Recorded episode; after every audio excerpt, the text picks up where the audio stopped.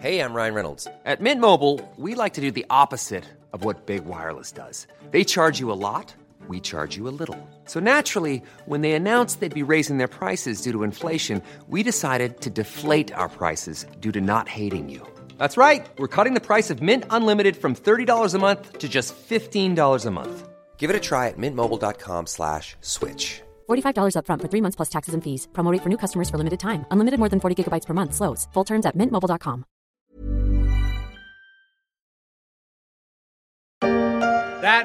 Le choix, le véritable choix était entre partir ou déclencher une escalade.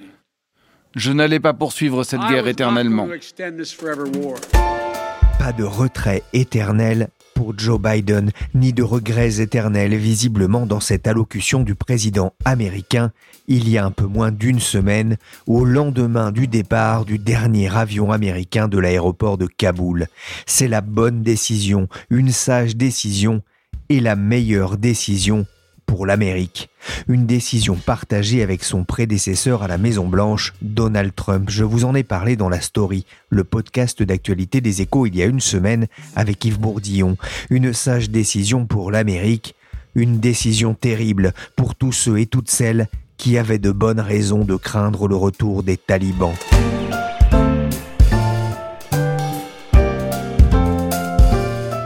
Je suis Pierrick Fay, vous écoutez la story des échos et on va essayer de comprendre à quoi pourrait ressembler le nouvel Afghanistan à la sauce taliban.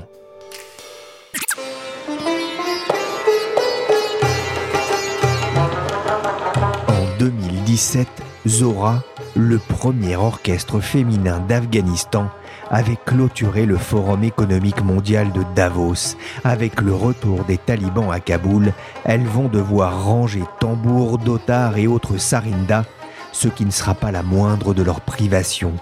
Dans un entretien au New York Times, le porte-parole des talibans a renvoyé la musique dans la sphère privée et a conseillé aux Afghanes de rester chez elles pour assurer leur sécurité, de crainte que les plus jeunes membres de nos combattants, mal entraînés, ne maltraitent les femmes. Les talibans ont-ils changé en 20 ans comme il l'affirme La communauté internationale peut-elle intégrer dans son giron un pays où les autorités nient avec un tel dévouement le droit des femmes à disposer d'elles-mêmes?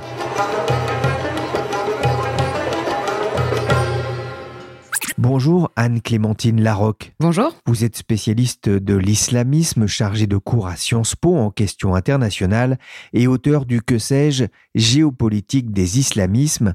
Le Conseil de sécurité de l'ONU estime entre 60 000 et 100 000 le nombre de combattants talibans.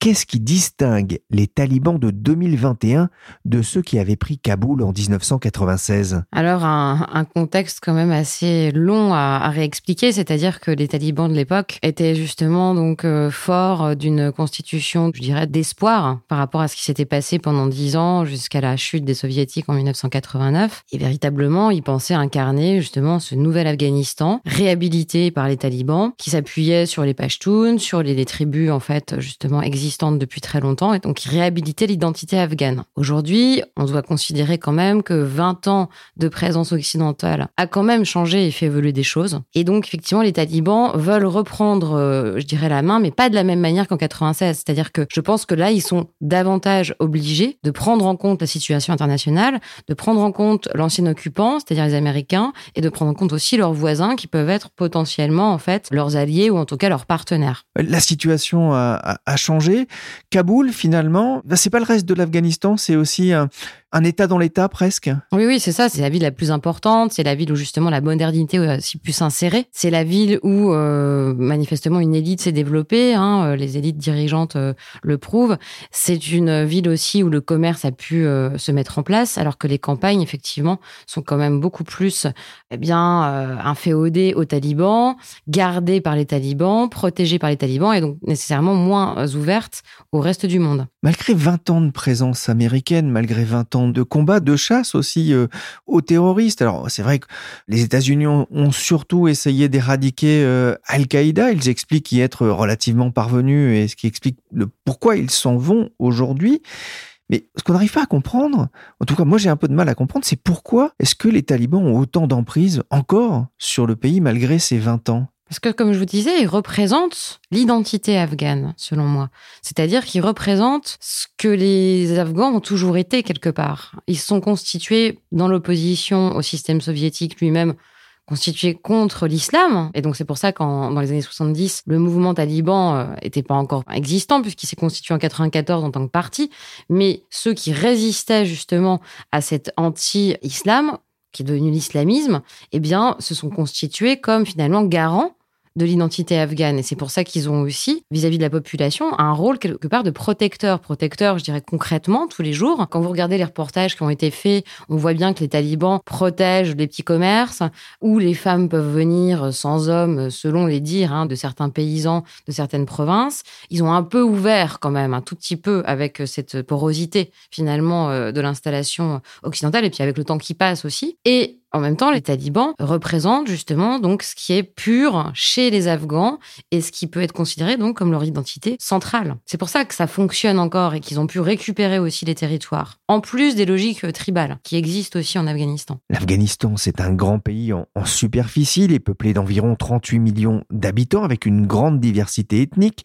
Il y a les Pashtuns, des Tadjiks, des Hazaras, des Ouzbeks, mais aussi quelques Kazakhs, Kirghizes et autres Baloutches. On trouve des talibans dans toutes ces populations? En tout cas, on trouve des talibans dans l'ethnie majoritaire qui sont les Pashtuns, qui sont organisés depuis des siècles sur un territoire qui en fait n'est pas un territoire étatique puisqu'ils sont entre l'Afghanistan et le Pakistan. Ils sont beaucoup plus nombreux au Pakistan, mais en fonction de la population, la prévalence est plus forte en Afghanistan, par exemple. Dans les autres ethnies, vous avez effectivement aussi des talibans qui peuvent exister. Si vous voulez, les talibans ne sont pas une ethnie. Les talibans, c'est un mouvement politique qui n'est pas que militaire, c'est ce qu'ils veulent montrer aussi, qui représente finalement une forme, un schéma de société et encore une fois cette idée de l'identité qui est au cœur, selon moi, du problème islamiste. Dans quelques jours d'ailleurs sortira au PUF votre nouveau livre Le trou identitaire sur la mémoire refoulée des mercenaires de l'islam. On reviendra tout à l'heure sur le symbole de cette victoire des talibans, mais il y a quelque chose qui m'a marqué quand on écoute les témoignages de certains Afghans à la télévision à la radio, on peut entendre parfois le terme de soulagement, une forme d'espoir. La guerre est terminée? Oui, parce que euh, les confrontations ont existé bel et bien euh, depuis 20 ans. Il y a eu des stratégies euh, de la part des différents acteurs. Bon, déjà, vous avez un acteur en moins, c'est finalement le gouvernement afghan et l'armée afghane actuellement, qui sont complètement dissous par rapport à ce qui se passe. En même temps, on l'a vu aussi à Kaboul, pour les sociétés qui sont plutôt dans l'élite afghane, c'est beaucoup plus inquiétant, puisqu'ils ont tous voulu quand même partir. Ils sont jetés sur les avions, dans les aéroports, etc. Donc, je dirais qu'effectivement, je pense que les Afghans subissent un peu comme en Irak, si vous voulez, des guerres successives depuis des années et des années, et des générations qui sont abîmées voire meurtries, voire même presque, je veux dire, en faillite aujourd'hui à cause des guerres et qui ne souhaitent qu'une chose, c'est que la guerre s'arrête et que le calme reprenne. Ça peut passer effectivement par euh, l'arrivée des talibans pour certains et cette forme de discours qu'on entendait en tout cas dans les campagnes avant euh, cette crise, dans les campagnes afghanes, où finalement les habitants ne recherchent qu'une chose, c'est une stabilité pour pouvoir effectivement vivre et pouvoir commercer et faire un minimum d'activité. La sécurité plus que la liberté d'une certaine façon? Alors, euh, la présence occidentale a mis cette petite graine aussi, mais même avant, hein, 2001 finalement, euh, quand on se souvient encore une fois de l'Afghanistan des années 70, quelque part, il y avait beaucoup d'Occidentaux déjà qui venaient, hein, vous savez, pour justement vivre d'une autre manière. Le mouvement hippie s'est un peu déplacé quand même en Afghanistan à un moment donné. Donc cette idée de liberté, elle a pu exister auparavant. Je pense qu'elle existe au fond hein, des esprits elle n'est pas complètement inconnue. Après, le régime euh, des talibans, euh, la charia, euh, le rigorisme religieux permet effectivement peut-être aussi de rassurer par rapport à cette stabilité recherchée. Donc c'est assez compliqué. John Bolton, ancien ambassadeur américain à l'ONU, a déclaré dans une interview au Point à Pékin, Moscou, Téhéran, nous passons pour des faibles, voire des guignols. Les États-Unis ont perdu de la crédibilité, du prestige dans l'histoire? Bah, manifestement, euh, si on entend tous les commentateurs, effectivement, ce serait le cas. Moi, j'ai tendance à dire que le président actuel, le président Biden, mais Donald Trump pour d'autres raisons, avait euh, cette ambition de quitter l'Afghanistan parce qu'ils ont bien compris qu'ils n'allaient pas pouvoir euh, continuellement en fait investir ce territoire dont le passé ne passe pas. C'est-à-dire comme tous ces territoires où finalement les Occidentaux ont voulu aussi imposer quelque part hein, une forme de système de pensée démocratique et universel, onusien aussi. Et je pense qu'ils se sont rendus compte qu'au bout de 20 ans aussi de liquidités qui ont été très très fortes hein, de la part des Américains, des vies aussi de militaires américains qui sont passées, eh bien il fallait quand même partir. Alors oui, Pékin, les Russes ou l'Iran peuvent aussi, c'est le jeu, hein, critiquer euh, les Américains dans le sens où ils n'ont qu'un intérêt, c'est justement qu'ils partent. Et de dire justement qu'eux, ils investissent d'une autre manière, une manière beaucoup plus euh, finalement euh, pragmatique et concrète. C'est-à-dire par le biais de l'économie et de l'investissement, du trafic d'armes pour les Russes, par exemple. Et ça, on le sait. Ils font la même chose au Sahel hein, pour les, Russes et les Chinois. Donc dans ce cadre-là, c'est aussi très simple. Et ça fait partie de la rhétorique, je dirais, de ces taxes russo-chinois actuellement, de taper, pardon, mais sur les valeurs onusiennes, sur les valeurs occidentales et démocratiques. Ouais, sans trop justement se préoccuper des questions de démocratie. Hein. Ah bah le but c'est justement d'inventer une nouvelle rhétorique, un nouveau discours qui puisse justement se substituer finalement à la norme que l'ONU et que les droits de l'homiste et que les sociétés occidentales ont pu mettre en place.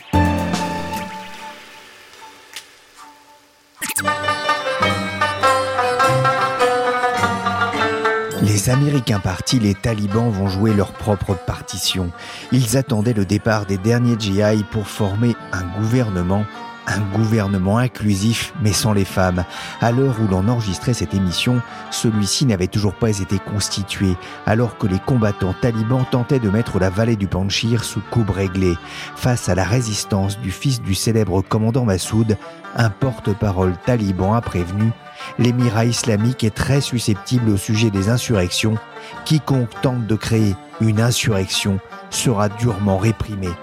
Anne-Clémentine Larocque, ça m'amène à une question. Faut-il discuter avec les talibans, avec le futur gouvernement en cours de constitution?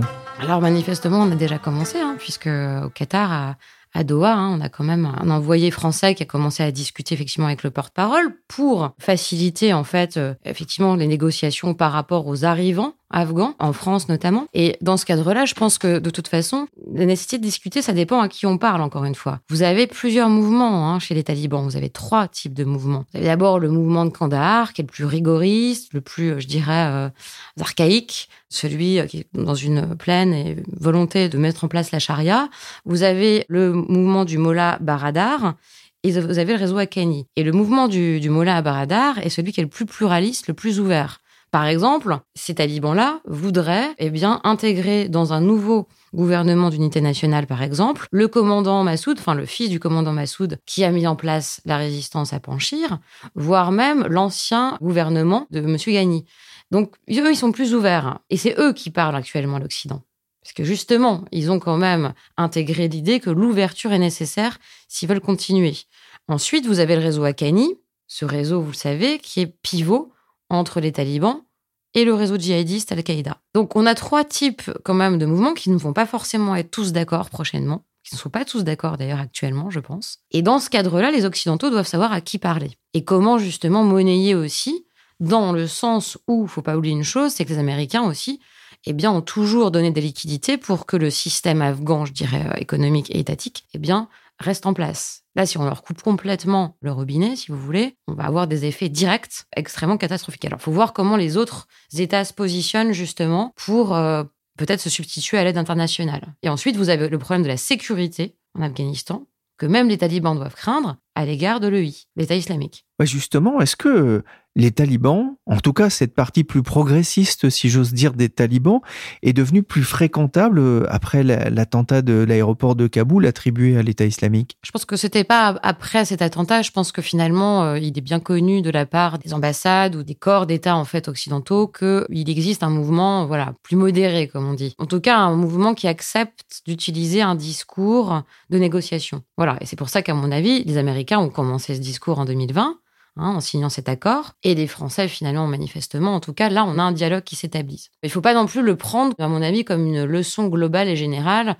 Parce que vous avez beaucoup de commentateurs en ce moment qui disent finalement, est-ce qu'on pourrait pas euh, retransposer ce qui se passe en Afghanistan au Sahel? C'est encore autre chose. Quand euh, le groupe djihadiste euh, du groupe de soutien à l'islam et aux musulmans, le GSIM, ancien ACMI en fait, reconstitué, veut parler aux Français, là on est dans un autre cadre. C'est pour ça qu'il faut faire attention. En tout cas, cette branche modérée, elle a tout intérêt en effet à négocier. Parce que sinon, l'État afghan ne pourra pas être réhabilité en tant que tel. Et notamment avoir accès euh, à l'argent de l'aide internationale et à l'argent de la Banque centrale. Hein. C'est ça. La France le Royaume-Uni propose de créer une safe zone, c'est-à-dire une zone sécurisée à, Kaboul.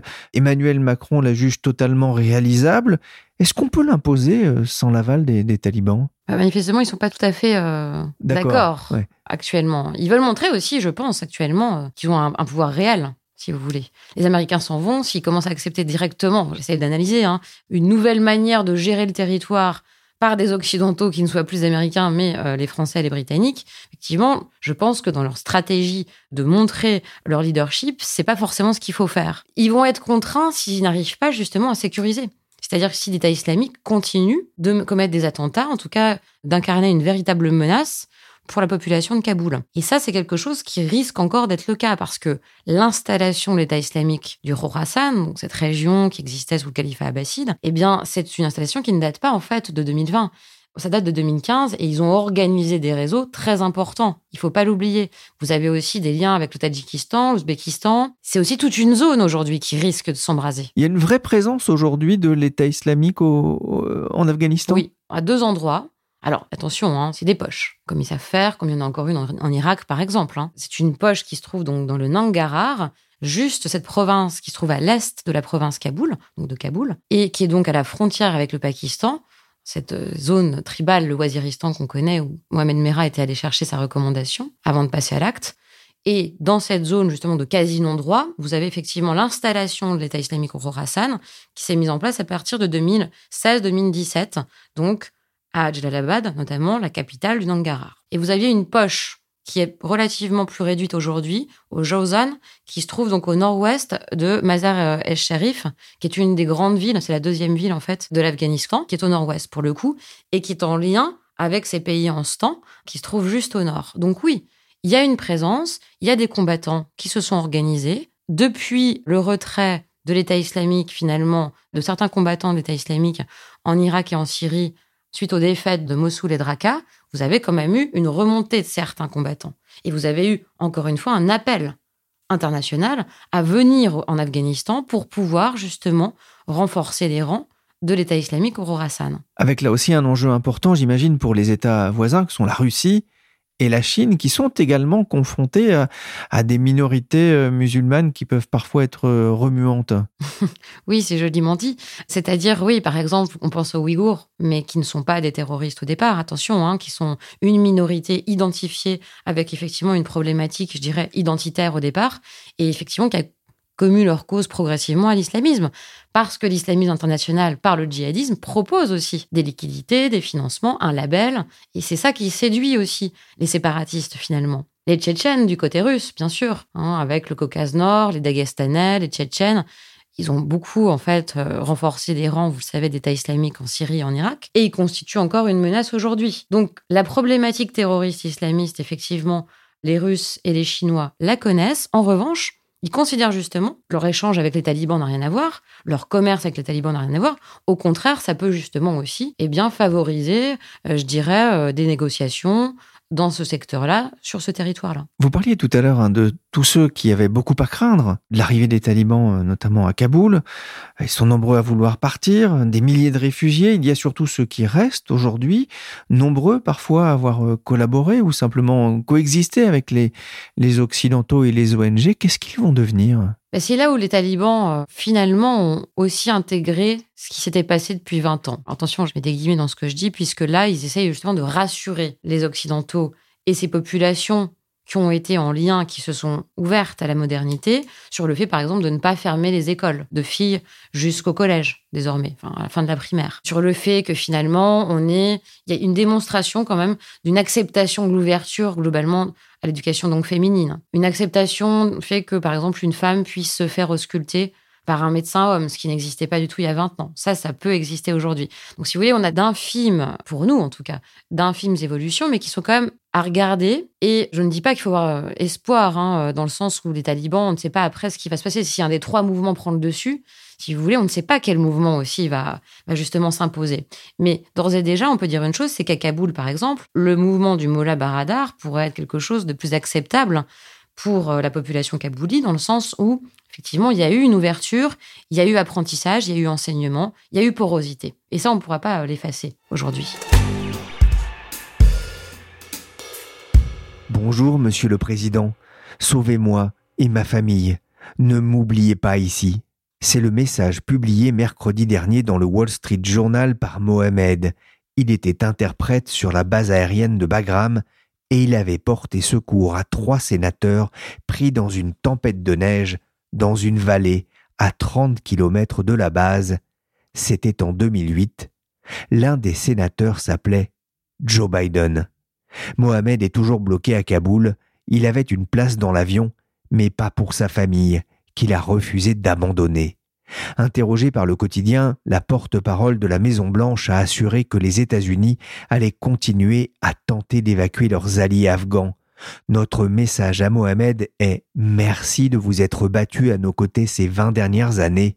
Nous vous ferons partir. Vous avez entendu à plusieurs reprises dans ce podcast la musique du groupe Zora, qui veut dire Vénus en arabe et en persan, le premier orchestre de femmes d'Afghanistan. La plupart n'étaient pas nés en 2001, lorsque les premiers soldats américains ont débarqué. Anne-Clémentine Larocque, il y a quelque chose de terrifiant de se dire qu'après avoir goûté à la liberté de travailler, de s'éduquer, de s'amuser, tout pourrait s'arrêter. Bien sûr. Je pense que là, c'est quelque chose en plus qui est dramatisé aussi parce qu'on en dit aujourd'hui. C'est-à-dire qu'il y a une, grande peur de l'Occident de ça, parce qu'effectivement, ça renvoie tout de suite à des choses qu'on a vécues il n'y a pas si longtemps que ça, finalement, au niveau de l'évolution de la condition euh, féminine et d'émancipation. Donc ça nous touche corps et toujours. Et c'est vrai que les Afghanes euh, qui ont pu être diplômées, euh, celles qui ont pu voyager aussi, hein, eh bien, elles peuvent être aujourd'hui en danger. Encore une fois, n'oublions pas une chose, c'est que les talibans, je pense, en tout cas ce mouvement plus modéré, a conscience de cette évolution-là, puisque avant l'explosion de l'Afghanistan, il y avait déjà une volonté, on peut le revoir sur un reportage d'Arte dernièrement qui avait été euh, donc euh, diffusé en juin dernier, le 3 juin 2021 me semble-t-il, sur les talibans, où on voit une volonté de communiquer une ouverture. En tout cas, dans le discours, même dans les campagnes, il y a une volonté de communiquer sur l'ouverture. Ils ont conscience que là, c'est un peu comme les islamistes qui sont arrivés finalement, ça me fait penser à ça, en Tunisie ou au Maroc. S'ils veulent être crédibles dans un rôle de leader politique, il va falloir normaliser un tant soit peu leur discours s'ils veulent encore rester en lien avec les Occidentaux et même avec certains partenaires des Occidentaux.